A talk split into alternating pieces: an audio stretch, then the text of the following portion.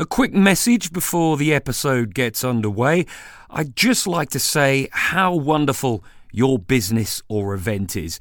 Our other listeners, of whom there are many, probably want to know about it too, right now at the start of the show. And isn't it great that you can use such a locally focused platform, such as the RG10 podcast, to let people know about it?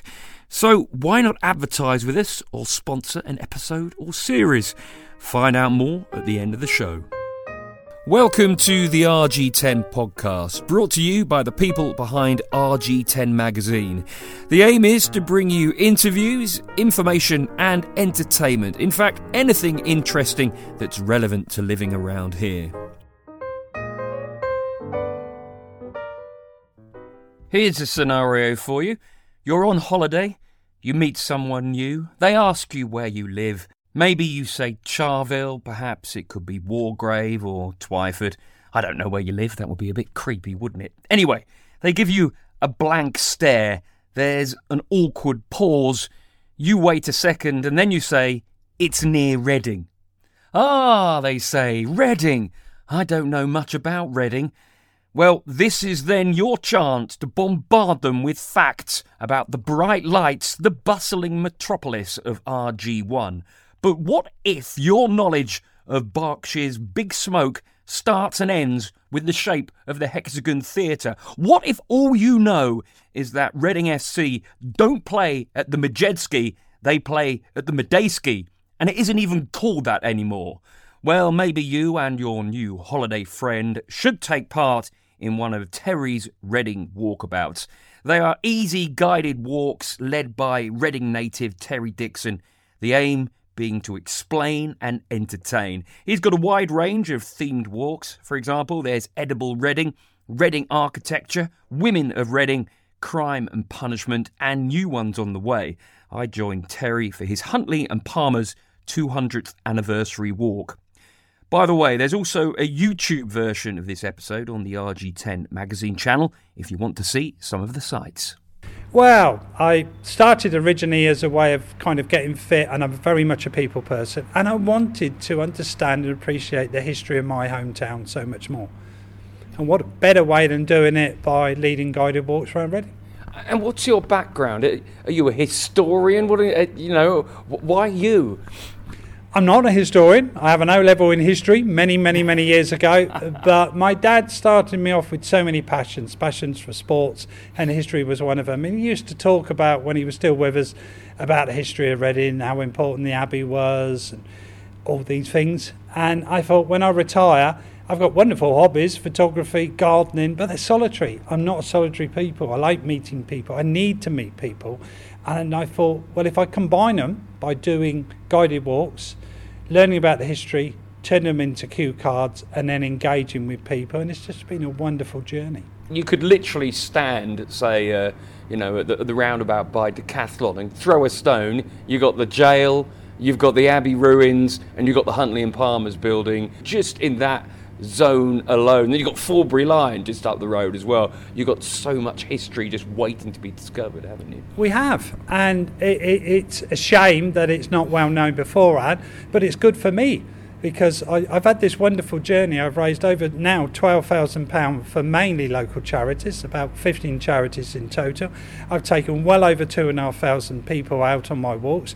I have a very high proportion of people who keep coming back. I have to add new walks every year because some of them have done all of them and they want to know what I'm going to do next year. Yeah, who do you tend to get coming on the walks? It's a good mixture. I've done a, it's been very popular this year to do my Ghost of Halloween, where I'm getting scouts and lots of youngsters and the leaders come along. Um, but generally, I do them all the time. I try and fit some in for the weekends for the people who are working. But generally, my democratic is over the age of 50, and a lot of people retire because they've got the time. And I guess you must learn an awful lot uh, doing these walks. Is there anything, one or two things maybe, that uh, spring to mind instantly that uh, you've you've come across? You know those. Well, I never knew that. That's a big deal kind of moments. So many of them. Do you want to be here for the next two hours? Go on, give me one. Give you one. Burford Photography started in Reading in Baker Street with the wonderful Fox Talbot. There are photographers from all over the world who come to Reading to stand at the top of Russell Street when it rains to do that iconic photograph that goes back, what, 150 years. That's one. The best way to learn about history, to be inspired by it, is to actually get out there and see it. As you said to me just before we started the interview, not just be sitting in there in a classroom we can all read about it, and the wonderful kind of internet is a great way of doing it. But as my dad started off with me, when I was young and doing the Civil War, he whisked me off to Corfe Castle. And when you're that age, you just want to jump over the walls and carry a sword and everything else. But he sowed those seeds. And when I was able to retire at 58, I'm reaping that reward because every day I find a wonderful tangent out to, to Reading. And it's just sometimes you have to dig deep sometimes people talk to me about it, so it's wonderful. Are there things that you thought were true, any historical facts that you thought were true, but uh, have been debunked since uh, you've been doing these walks? Yes, I've got to be careful here because they're two of my main bits I do in my main walk. But yes, the Forbury lion. Yes. There's a major myth that goes around. Well, I'm gonna, I get, is it the way it walks? It, it is said that the lion can't walk, the gait is wrong, and it was based on a cat. Total wrongness. And also that the sculpture, uh, Blackall Simonds, part of the famous Simonds family, was so much in disgrace when it was found out he drowned himself in the river. Load of rubbish. What I believe is this was all created because he had Friends of Society high up and he also had Friends of Society down. He also had betting debts. He used to oh. play billiards when it wasn't. So after he died, there was a small minority of people in Reading who set out to destroy his reputation. A bit of like Trumpism, if we would say these days. Well, not real. And uh, like you say, we've been doing the Huntley and Palmer's uh, walk today. Is there anything uh, particular in the Huntley and Palmer's walk? Again, don't give away too much of the gold here. That uh, really surprises people. Would you say? Uh, uh, yes, I think they they don't realise necessarily how big the factory covered, how complex it was, how well it was managed. They certainly don't realise that the biscuits went all over the world, literally to the Antarctic.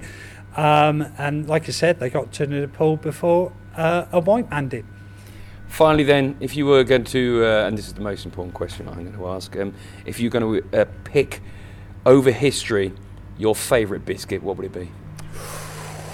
That's a very difficult. I know. Keep it. Keep it brief. Um, I, I, probably would go for one that's not always other people's favourite, and that's the Garibaldi. I always liked the Garibaldi biscuit, and I like the history behind it as well. Is that a Huntley and Palmer's biscuit? Well, yes. Um, it, it, it, it's a difficult one because other people would have made different versions of it. Certainly, the Oliver, the Bath Olivers, and the wonderful story of how that got its name. Um, and the digestive, of course, which does what it says on the tin. Well, the RG10 podcast, never afraid to embrace controversy.